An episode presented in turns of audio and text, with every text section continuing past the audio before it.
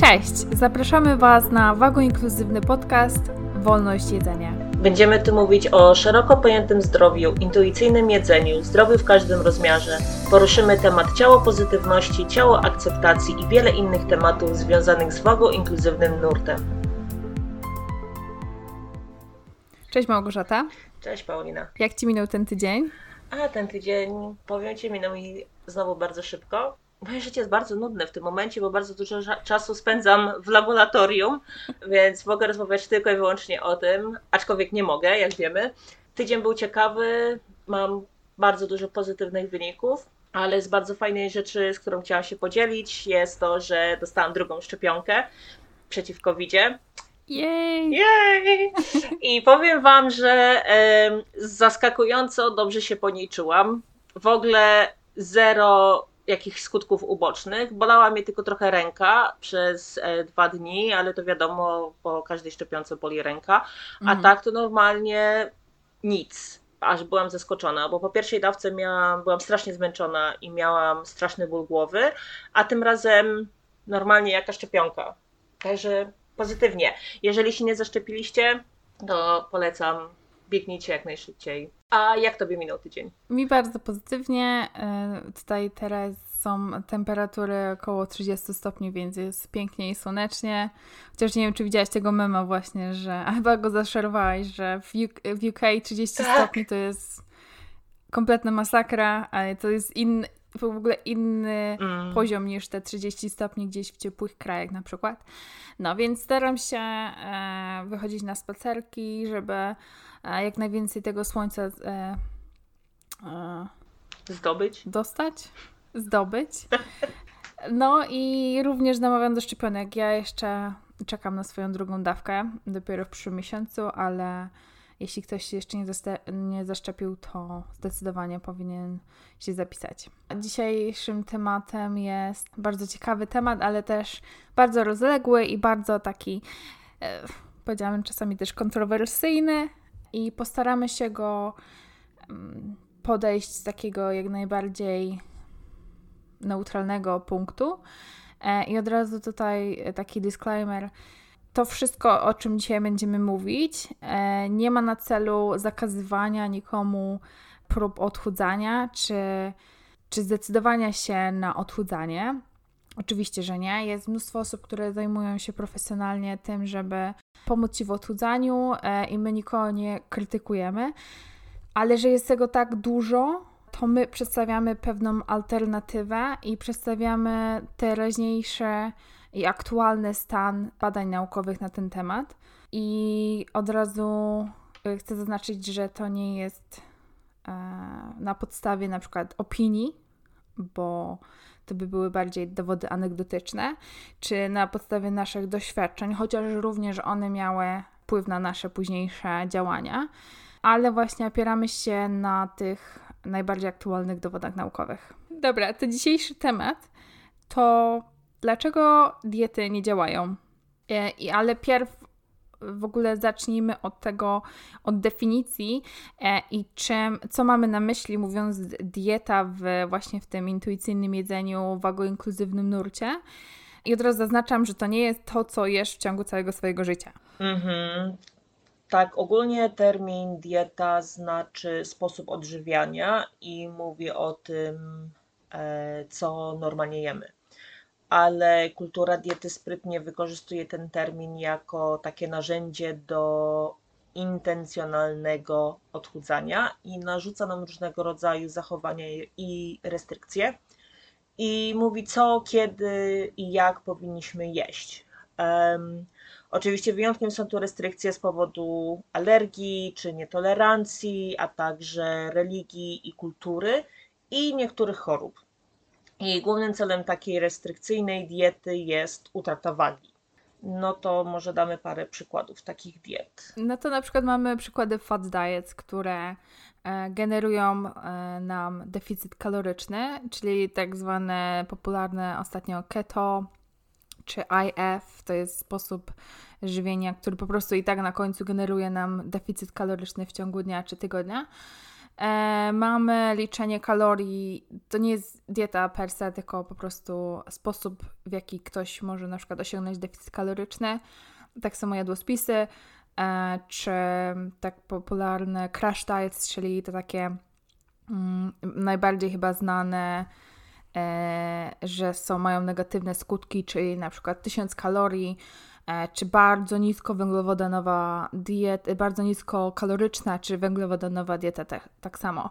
One wszystkie mają na zasadzie po prostu generowanie deficytu kalorycznego tak, żebyśmy zużywali tej energii więcej w ciągu dnia niż dostarczamy z pożywieniem. No i nie mówimy, chciałam jeszcze zaznaczyć, jeśli mówimy właśnie o odchudzaniu tym intencjonalnym, nie mamy na myśli chudnięcia samego w sobie. E, bo często na przykład w wyniku chorób, czy w wyniku um, zaburzeń odżywiania, czy w wyniku e, nawet tego, co się dzieje podczas intuicyjnego jedzenia, gdzieś po jakimś czasie, kiedy właśnie uregulujemy naszą e, relację z jedzeniem i na przykład jedliśmy wcześniej bardzo chaotycznie, bardzo dużo jedliśmy w różnych dziwnych porach, czy bardzo dużo jedliśmy emocjonalnie, mm, czy no po prostu chaotycznie, kiedy ogarniemy tą relację, nagle może się okazać, że nasza waga znacznie się obniżyła. I nie mówimy tu o takim odchudzaniu, więc musimy rozróżnić to odchudzanie a chudnięcie to są dwie różne rzeczy.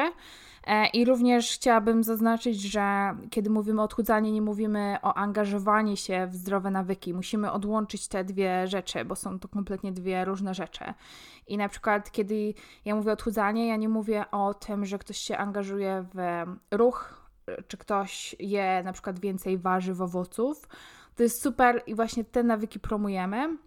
To takie tak zwane zachowanie prozdrowotne a mówimy o odchudzaniu per se, czyli odchudzaniu tym, że ktoś się skupia właśnie na tej redukcji tej wagi, a nie zachowania, w których się angażuje, czyli na przykład właśnie to, co wspomniałam wcześniej. Tak, właśnie to samo chciałam powiedzieć, że e, diety często właśnie nastawiają nas na utratę wagi, tylko i wyłącznie na utratę wagi, e, zwłaszcza te diety takie chwilówkowe, o których właśnie wspomniałaś wcześniej, nie promują za to zdrowych nawyków i nie promują zmiany zachowań. Ale ostatnimi czasy zaczęliśmy również zauważać pseudodiety, tak bym to nazwała, gdzie niby tutaj pracujemy nad zmianą nawyków, że niby poprawiamy te relacje z jedzeniem, że niby tutaj promujemy ruch i, i inne e, zachowania, ale nadal trzymamy się restrykcji, wrzucamy zasady, typu dobre, złe jedzenie, zasada 80-20, e, trzymanie się jadłospisów, zwracanie uwagi na to, co jemy, e, nawet chodząc na zakupy, wybieramy, wybieranie produktów, które mają lepsze składy od innych. To wszystko są zachowania intencjonalnych diet, kultury diety tak samo. Mhm.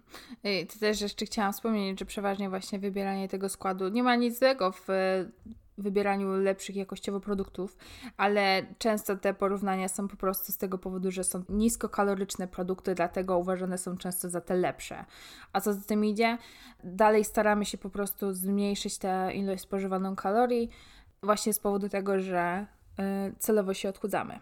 Na przykład y, też przykładem pseudodiet y, może być y, restrykcja taka mentalna, czyli nie jesteśmy na diecie, nie odchudzamy się już intencjonalnie, ale na przykład e, restrykcjonujemy to, co jemy, czyli na przykład o, mogę zjeść tego serniczka, ale tylko kawałek, bo więcej już nie mogę, bo tak kultura diety powiedziała. Albo na przykład takie e, kulturowe już bardziej chyba zachowania, kiedy na przykład kobieta przeważnie poczuje się do obowiązku, że ona ma jeść jak ptaszek, albo na pewno mniej niż na przykład partner, z którym je aktualnie kolację. Partner czy partnerka. Mm, albo takie restrykcjonowanie, że nie możesz jeść czegoś po pewnej godzinie, czy pewnej ilości, czy nie możesz jeść posiłku, które się nie składa ze wszystkich makroskładników. No są wszystkie takie pewne restrykcje bardziej mentalne, jeżeli takie oficjalnie jest pisane na kartce, które tak samo również mogą rezultować w skutkach ubocznych.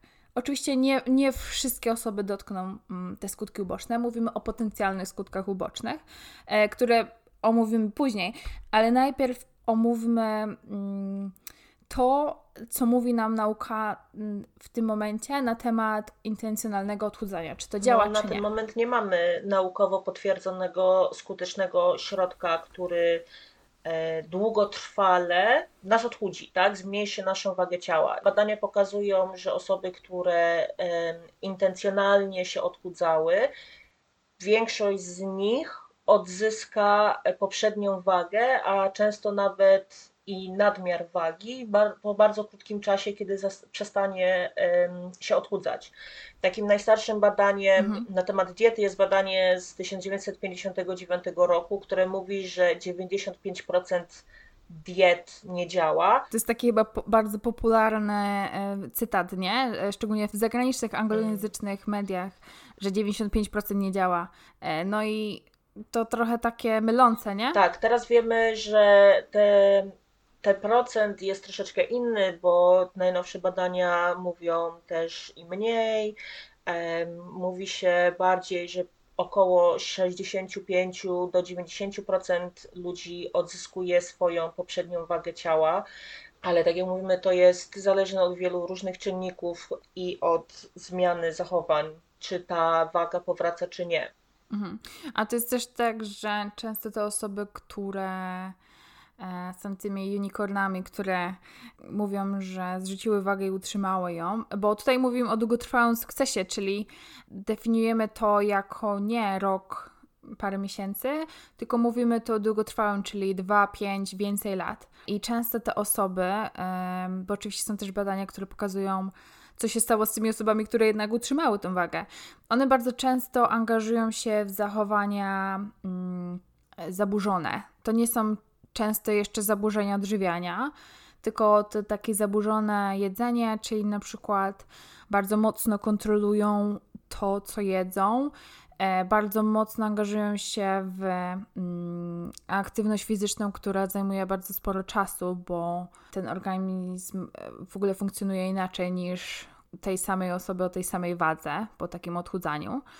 Więc ja nie wiem, czy to jest definicja sukcesu, bo jak dla mnie martwienie się non-stop, ważenie tego jedzenia, czy liczenie kalorii w MyFitnessPalu, czy e, spalanie tych kalorii non-stop na siłce jest definicją sukcesu, jak dla mnie. No, dla mnie to też nie jest sukces. Jeżeli sprawia Wam to przyjemność, a wątpię, no to bardzo fajnie ale ja chyba nie chciałabym żyć w świecie, w którym muszę cały czas kontrolować to, co jeść, to, co, to, co jem, to, co robię. E, a właśnie bardzo, tak jak mówisz, bardzo często osoby, które przetrwały ten okres kilku lat i utrzymały tą niższą wagę, właśnie mają takie, tego typu zachowania. I to też jest potwierdzone w badaniach długoletnich, które właśnie sprawdzają, jak osoby, które się odchudzały intencjonalnie wcześniej, czy zachowały tą wagę, czy nie. Zazwyczaj te badania, mhm. tak jak mówisz, trwają 2 do 4 lat i czasami więcej, ale większość tych badań właśnie jest 2 do 4 lat i one właśnie mówią, że e, większość uczestników tych badań wraca do poprzedniej wagi. Mhm. Często na przykład jako kontra do tego, co tutaj jest mówione, jest mówienie o podawaniu badań, które się zakończyły sukcesem. E, tylko, że wadliwość tych badań jest to, że często te badania kończą się po paru miesiącach i one się kończą z powodów różnych. Bardzo często krytykowane są one przez to, że po pierwsze, mają, trwają tylko na przykład 2-6 miesięcy. Po drugie jest wysoki attrition, czyli e, bardzo dużo ludzi rezygnuje z badania w ciągu. Bardzo dużo ludzi, e, te badania często na przykład bazują na recallach, czyli na tym ktoś dzwoni na przykład researcher, e, badacz do uczestnika i pyta się o wagę i ten uczestnik bardzo często może na przykład kłamać, bo wstydzi się tego, że na przykład nie utrzymał tych efektów e, po tych e, paru miesiącach. No ale to jest właśnie wadliwość i ten taki, to się nazywa? To są właśnie o limitacje tych badań. Tak samo mają limitacje badania, które tutaj mówimy, oczywiście. I dlatego ja na przykład często powtarzam na Instagramie, że jeżeli interpretujemy jakieś badania i porównujemy je z innymi badaniami, to skupmy się na tym właśnie, na metodach tego badania, na tym, jak to badanie było przeprowadzone, jak długo trwało, e, jacy byli uczestnicy i czy to badanie było sprawdzane, czyli czy był taki follow-up po pewnym czasie, żeby sprawdzić, jak ci uczestnicy wyglądają i w jakim są stanie zdrowotnym po pewnym czasie. I to po pewnym czasie zazwyczaj lepiej, żeby to był okres przynajmniej roku, najlepiej właśnie 2-4 lata. Takich badań, które właśnie robią follow-upa e, jest bardzo mało w porównaniu do badań, które tego nie robią. I chciałam jeszcze wspomnieć na ten temat, że przedstawiamy tutaj takie, e, powiedzmy, dwa różne wyniki tego, co się może stać, ale tak naprawdę jest bardzo dużo ludzi i każdy może mieć inną, tak powiem, reakcję. To jest po prostu badanie, które mówi o tym, że większość ludzi ma taką reakcję. E, i taki skutek e, długotrwały, ale oczywiście dzieje się też często tak, że na przykład osoba w wyniku zachowań, które się angażuje podczas na przykład właśnie takiego interwencji odchudzania, może osiągnąć tą swoją wagę, gdzie jego ciało czuje się najlepiej i tam zostać. I to też oczywiście definiujemy jako sukces. I nie, nie zawsze ta osoba będzie musiała się właśnie angażować w te takie zaburzone e, odżywiania, więc ja nie chciałabym, żebyśmy zabrzmiały tutaj tak zero-jedynkowo, bo każdy ma, może mieć inną historię i inny tak naprawdę definicję też sukcesu, ale po prostu przedstawiamy, jaki jest teraźniejszy stan e, badań naukowych na, na ten temat. No a zahaczyliśmy trochę o tą taką wagę, która, w której organizm czuje się najlepiej. No i mamy kilka modeli, które e, mogą nam pomóc wyjaśnić, dlaczego ta waga w ogóle wraca do tej pierwotnej wagi oryginalnej, gdzie czuje się naj, najlepiej. Albo czasami nawet wzrasta jako taki, powiedziałabym, sposób obronny, mechanizm obronny. Naukowcy nie wiedzą dokładnie dlaczego i jak to się dzieje. Mamy kilka modeli, które mogą pomóc nam wyjaśnić, dlaczego tak się dzieje, dlaczego ta waga wraca mm, do tej e, oryginalnej wagi. Jednym z takich modeli jest teoria set point. Tak, i tutaj trzeba zaznaczyć, że to jest teoria, a nie, nie wiem, reguła, tak? Że to nie jest tak, że, że zawsze to będzie tak wyglądało. To jest właśnie teoria, która zakłada, że może nasze ciało reagować w taki, a nie inny sposób, ale tak jak wspomniałaś, naukowcy nie do końca wiedzą, na jakiej zasadzie to działa, ponieważ no, ludzkie ciało jest bardzo skomplikowane. Tak jak mówię, to jest teoria, która zakłada, że nasze, nasza waga zależy od naszej genetyki, ale również od naszego środowiska, w którym jesteśmy, czyli właśnie tego, gdzie mieszkamy, jaki jest nasz status socjoekonomiczny, o to, jaki mamy dostęp do jedzenia, wszystkie inne rzeczy, o których opowiadaliśmy wcześniej. I teraz teoria setpointu mówi, że nasze ciało ma pełno, pewną stałą wagę, w której czuje się idealnie i nieważne w jakiej sytuacji będziemy się znajdować, ona będzie dąży, nasza waga będzie dążyła do tego, żeby właśnie znajdować się w tym przedziale. Ten przedział to nie jest jedna stała waga, to jest przedział paru kilogramów, który, w którym właśnie, tak jak mówię, nasze ciało czuje się idealnie i jeżeli będziemy się intencjonalnie odchudzać i zakończymy e, proces odchudzania, wrócimy do właśnie tej idealnej wagi, którą mieliśmy przed odchudzaniem, co też widzimy właśnie w wielu badaniach. Mhm. Dlatego ta teoria powstała. I jeśli chodzi w ogóle o set point, podoba mi się opracowanie tego tematu przez Lindo Bacon e, w swojej książce Helvedere Size. Ja mam również e, zaadaptowaną wersję w moim nowym e-booku tego, że nasz set point, czyli te powiedzmy widełki, w których nasze ciało czuje się najlepiej, mamy, możemy być albo powyżej tego set pointu, albo poniżej tego set pointu, albo w, właśnie w tym set poincie. E, czyli jak jesteśmy powyżej, to na przykład właśnie e, jemy bardzo chaotycznie, czujemy się bardzo dużo zmęczeni, nie angażujemy się w żaden ruch, mm, często się obiadamy, nie, w ogóle nie zwracamy uwagi na nasze sygnały głodu i sytości, nie umiemy ich rozpoznawać, to po pierwsze. I to może spowodować, że jesteśmy gdzieś tam powyżej. I tutaj nie chcę mm, nikogo zmylić. To nie ten powyżej, czy bycie w set poincie, czy poniżej, to nie jest równoznaczne z BMI. Czyli to nie będzie tak, że jeśli jesteś w set poincie, to nagle um, jesteś tak samo w tych widełkach BMI w normalnej, w cudzysłowie, wadze. Oznacza to, że to może być na przykład waga, która się w BMI odznacza jako otyłość, a możesz być właśnie w swojej naturalnej wadze, takiej, gdzie nie angażujesz się e, w restrykcje, nie próbujesz się intencjonalnie odchudzać, angażujesz się w dużo zachowań prozdrowotnych, czyli na przykład dużo się ruszasz, i sprawiać to przyjemność.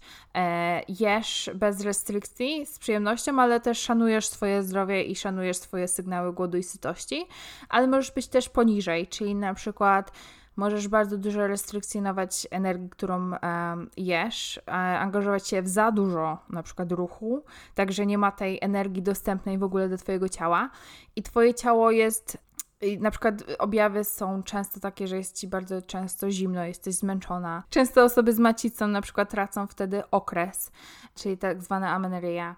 Mm, I to znaczy, że jesteś gdzieś tam poniżej. I to nie znaczy, że jesteś w widełkach niedowagi znowu, bo na przykład osoby, które są często powiedzmy w większych ciałach, mogą tak samo być nie w swoim setpoincie, bo na przykład angażują się w takie zachowania restrykcyjne i nie mają tej energii dostępnej dla swojego ciała, są zmęczone.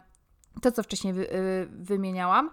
I one się nie będą dalej źle, dobrze czuć, i próbowanie się właśnie wbicie w te widełki BMI może sprawić, że one jeszcze mocniej będą się angażować w niezdrowe dla nich zachowania, co powoduje tym, że one tym bardziej będą miały mm, negatywne, że tak powiem, skutki. No ale E, set point teoria, tak jak mówisz, jest tylko teorią i na przykład jest wadliwa i nie sprawdza się zawsze. Tak, jest wadliwa, jeżeli patrzymy na cykl życia. Osoby starsze na przykład często obserwujemy u nich utratę bądź wzrost wagi, ponieważ też tak się zdarza. Jest to uwarunkowane innymi elementami, o których setpoint czasem może też zapominać, ale tak jak wspomniałam na początku, nie wiemy dokładnie jak działa nasz organizm i jak nasz organizm się zmienia z wiekiem. Znaczy, mamy pewne teorie. Mhm. Modele, nie? Bo jest tak samo jak set point, to mamy tak samo settling points, y, które bardziej właśnie sprawdza się, jeśli chodzi o e, zmiany tego, tej wagi w ciągu właśnie cyklu życia. Mamy różne modele, ale żaden z nich nie jest na tyle idealny wyjaśniający i taki, który można dostosować e, do wszystkich osób, ponieważ nie ma czegoś takiego w tym momencie. E, więc e, set points, teoria czy settling points to są takie um, najlepsze w tym momencie teorie wyjaśniające to, dlaczego nasze ciało um, wraca do tej wagi.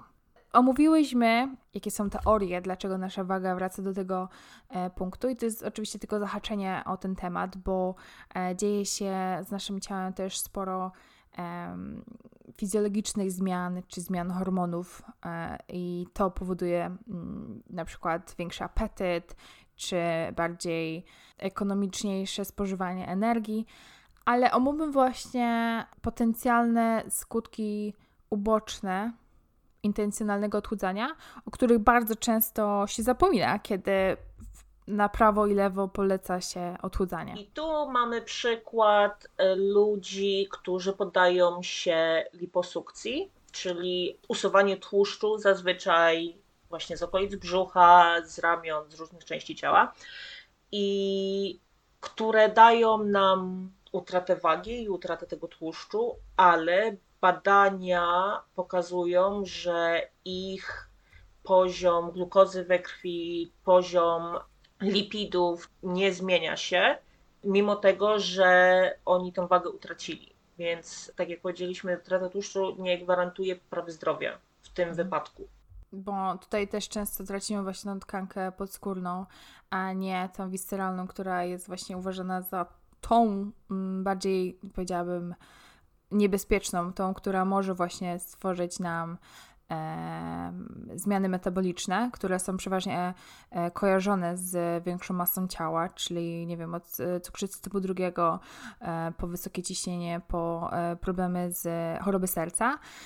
I jak widzimy na przykład właśnie po liposukcji, samo odchudzanie per se może nie być tym czynnikiem, który poprawia nasze zdrowie, ale właśnie te zachowania, w które się angażujemy podczas na przykład odchudzania. Bo wiemy, że na przykład aktywność fizyczna może nam zredukować właśnie tą tkankę visceralną, która e, jest aktywna chemicznie, na tyle, żeby poprawiać nasze wyniki, a nie musi być to jednoznaczne ze zmianą, na naszej, zmianą naszej wagi. Tak samo na przykład angażowanie się, czy jedzenie na przykład bardziej odżywczej diety, czy mniej stresu w ogóle, czy na przykład więcej snu, możesz sprawić, że nasze, e, że ta tkanka wiseralna zmniejszy się na tyle, żeby zredukować na przykład to e, zagrożenie. Mm. I też trzeba powiedzieć, że tkanka wiseralna jest warunkowana przez wiele czynników.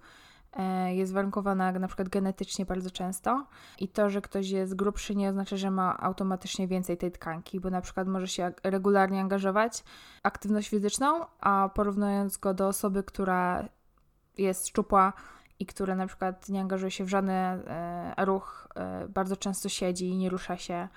E, może ona mieć nawet więcej tej tkanki wiseralnej. Tak, to jest taka otoczka, tkanka tłuszczowa, która narasta właśnie na naszych narządach, która otacza nas w środku, obrasta nasze serce, naszą wątrobę, nasze organy wewnętrzne i nie jest widoczna gołym okiem. Jeden z najbardziej znanych skutków ubocznych, bym powiedziała, jest zaburzone odżywianie i zaburzenia odżywiania, które często występują u osób właśnie, które się intencjonalnie odchudzają. Zazwyczaj zaczyna się to z zaburzonym odżywianiem, czyli odżywianiem takim, gdzie mamy zasady do tego, jak się odżywiać, gdzie bardzo kontrolujemy to, co jemy, bardzo dużą uwagę zwracamy na to, jak jemy, i to są właśnie te takie małe rzeczy, o których mówiliśmy na początku, jak diety działają. I teraz czasami zdarza się tak, że te zaburzone odżywianie przeradza się w zaburzenia odżywiania, ponieważ jesteśmy już na takim etapie, że zaczynamy za bardzo kontrolować to, co jemy, jak jemy, jak się zachowujemy.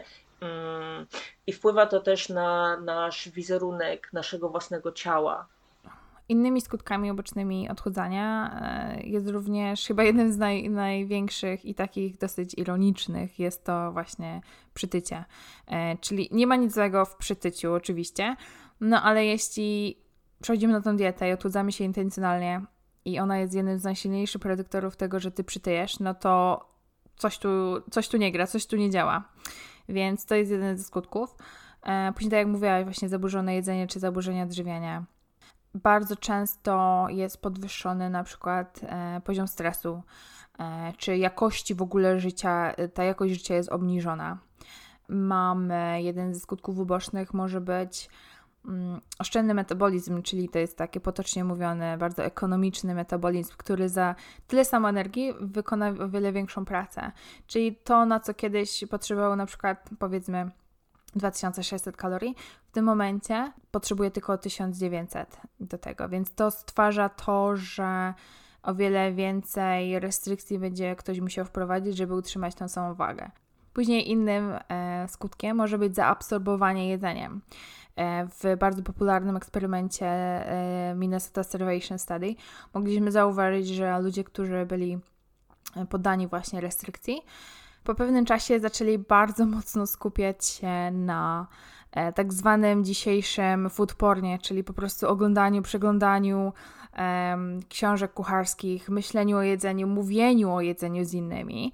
To jest takim bardzo takim czerwoną flagą, że tak powiem, jeśli chodzi na przykład o intencjonalne odchudzanie często możemy właśnie zauważyć na e, Instagramie. Tracimy rozpoznawanie sygnałów naszego ciała, takich jak na przykład głód czy sytość. Mm, niektóre badania pokazują, że nawet e, do dwóch lat po ostatnim angażowaniu się w intencjonalne odchudzanie, możemy nie rozpoznawać tych, um, możemy mieć je po prostu zaburzone i nie możemy ich nie, nie rozpoznawać. E, no ale jednym chyba takim naj, największym i powiedziałabym chyba najbardziej niebezpiecznym dla naszego zdrowia szczególnie e, jest weight cycling, czyli właśnie to przytycie, a później znowu angażowanie się w następną dietę mm, i później znowu przytycie, czy tak, tak zwany potocznie efekt jojo, który jeśli na przykład przejdzie się parę razy taki cykl, mówimy właśnie tutaj o weight cyclingu, który jak mówią badania nie jest zbytnio e, dla nas pozytywny, nie? Właśnie ten efekt jojo jest dla naszego zdrowia bardziej niekorzystny, jak pozostanie w wadze, w której jesteśmy w danym momencie. Z najnowszych badań wynika, że e, właśnie taka częsta zmiana wagi ciała wiąże się z zwiększonym ryzykiem insulinooporności, cukrzycy typu drugiego, która jest właśnie rezultatem insulinooporności i różnych chorób serca. E, najnowsze badania tutaj, które dołączymy na e, w footnotes i które również Notatka. przetłumaczę e, w najbliższym czasie na moim profilu. Są to metaanalizy i pokazują właśnie, że około 23% osób, które mm, właśnie zmieniały swoją wagę, mają zwiększone ryzyko występowania cukrzycy typu 2. E, podobnie jest również z chorobami serca. Ostatnie badania pokazują, że częsta zmiana masy ciała jest niezależnym czynnikiem, który zwiększa ryzyko zespołu metabolicznego, czyli właśnie zwiększone ciśnienie krwi, zwiększona liczba lipidów i um, innych czynników i właśnie one zakłócają nasz ogólny metabolizm, powodują to, że w przyszłości jesteśmy bardziej narażeni na to, aby występowały u nas choroby serca. I jest to niezależne od naszej masy ciała. To jest też często, że efekt jojo jest takim niebranym na poważnie efektem, powiedziałabym, i skutkiem. I też często na przykład promuje się odchudzanie bez efektu jojo, czy na przykład jadłospis, który pomoże Ci uniknąć efektu jojo. E, z tym, że jak omówiliśmy wcześniej, e, większość właśnie intencjonalnego odchudzania niestety te powiedziałabym 60 do 95% ma właśnie efekt tego, że się przytyje. I teraz chciałabym tu stawić taką refleksję, e, żeby każdy sobie odpowiedział, w ile diet w ciągu swojego życia i ile, ile razy ktoś próbował intencjonalnie się odchudzić. I ta liczba coś nam mówi. W sensie ta liczba mówi nam, że coś tu jest nie tak, bo jeśli by te diety działały, to prawdopodobnie musiałbyś się zaangażować w nią raz i to by było na tyle. Ale jeśli wybierasz to kolejny raz, jeśli to jest Twoja kolejna dieta, jeśli to jest Twój kolejny jadłospis, to nie znaczy, że to coś z Tobą jest nie tak, bo doskonale wiemy, że e, siła, silna wola i e, odmawianie sobie czegoś to nie jest przepis na sukces, jeśli chodzi na przykład o regulację wagi, bo często właśnie ta nasza waga nie, nie zależy e, od nas, tylko właśnie od tych wcześniej wymienionych czynników. I teraz na przykład zastanówcie się, czy ta dieta była bardzo dietą restrykcyjną, czy była nastawiona na zmianę nawyków, na zmianę naszych zachowań. Podejrzewam, że większość tych diet właśnie były nastawione głównie na odchudzanie i nie nauczyły nas niczego nowego, wręcz czuliśmy się źle i niekomfortowo na tej diecie, ale dawała nam bardzo szybki efekt, bo potrzebowaliśmy tą dietę w jakimś celu. I czy czasem nie warto poszukać nowych nawyków, które poprawią nasz stan zdrowia, bardziej jak na przykład intencjonalne odchudzanie? Czyli nawyki, o których do tej pory rozmawiałyśmy e, wiele razy, wspominałyśmy wiele razy, typu ruch, który sprawia nam przyjemność, typu e, słuchanie sygnałów ciała i reagowanie na to, jak się czujemy, bo to nie chodzi tylko o to, co jemy, ale też czy mamy siłę na to, żeby wykonywać pewnego rodzaju czynności, o to, czy śpimy wystarczająco, wystarczającą ilość godzin, czy ten sen jest wystarczający, o to, czy dbamy o swoje zdrowie psychiczne, czy mamy czas na to, żeby odpocząć, bo jeżeli nasza obecna dieta nam tego zabrania i nie ma miejsca na takie czynności, na takie zmiany zachowań w naszej obecnej diecie, to warto się nad tym zastanowić, czy dalej chcemy w to brnąć, czy warto poszukać innego rozwiązania. Mm. E, I też warto mm, zastanowić się, czy chcemy angażować się w kolejne właśnie intencjonalne odchudzanie, które ma bardzo niski procent e, sukcesu, czy nie lepiej właśnie angażować się w te zachowania i mieć je na dłużej, że tak powiem, czyli gdzieś tam znaleźć e, to, co dla, na nas działa i to, co lubimy się angażować, tak żeby te zachowania były właśnie mm, długotrwałe. Dokładnie tak jak wspomniałyśmy na początku, to czy chcecie się odchudzać, czy nie, to jest tylko i wyłącznie wasz wybór i my nie będziemy um, was zmuszać do jednego bądź drugiego, ale warto się zastanowić na tym.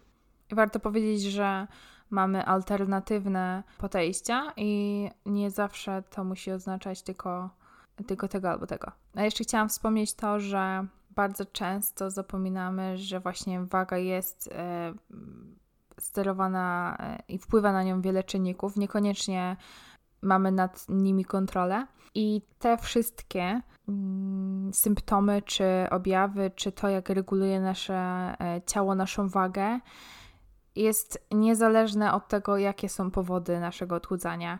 I często słyszę mm, to, że ktoś się odchudza, ale tym razem dlatego, że dla siebie, albo że odchudza się, bo chce się poczuć lepiej. To jest wszystko ok, ja respektuję to, jakie to ma powody. Z tym, że trzeba pamiętać, że mm, te zmiany i te skutki zachodzą niezależnie od tego, jaki ty masz powód um, odchudzania. Więc jeśli chcesz zadbać o siebie, może warto rozpatrzeć to, że e, właśnie te zachowania prozdrowotne mogą mieć lepszy skutek dla Twojego zdrowia, niżeli to e, odchudzanie, samo, samo odchudzanie. Tak, i tutaj też warto wspomnieć, że zmiana nawyków nie dzieje się z dnia na dzień. To nie jest tak, że my obudzimy się w poniedziałek rano i będziemy już, nie wiem, jeść intuicyjnie, biegać 5 km dziennie i robić nie wiadomo jakie inne rzeczy. Zmiana nawyków jest procesem długotrwałym i to są małe kroki, które robimy bardzo wolno, bo może jednego dnia nie będziesz się czuć na siłach, żeby pójść biegać i to jest ok.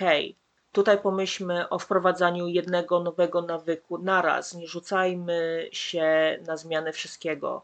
To jest bardzo częsty błąd. Od tak, to jest bardzo nie? częsty błąd wśród ludzi, którzy idą na diety, że w poniedziałek to zaczynam zdrowo jeść, zaczynam uprawiać sport i zaczynam pić 2 e, litry wody dziennie.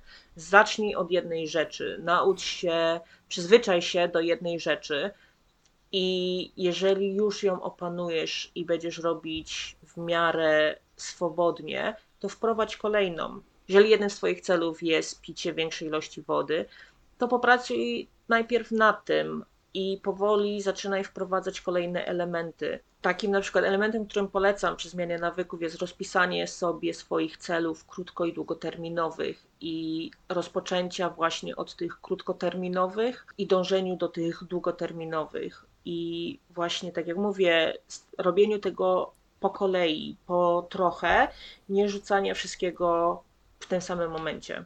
Mhm. Racja. Myślę, że to jest świetne podsumowanie i mam nadzieję, że e, odcinek się spodobał. To było takie znowu liźnięcie tematu, e, bo to jest naprawdę e, bardzo złożony, złożony temat. Jeśli macie jakiś feedback, można wysyłać do nas na Instagramie na wolność jedzenia, a nas można znaleźć na Instagramie mnie jako PM Nutritionist i Małgorzata jako MW Nutri Studia i zapraszamy tam. W notatkach można znaleźć badania, do których referujemy. No i co, do zobaczenia w przyszłym tygodniu w takim razie. Dziękujemy bardzo i do zobaczenia za tydzień. Pa! pa! Przestań! Self-promo! Cicho to było takie smooth.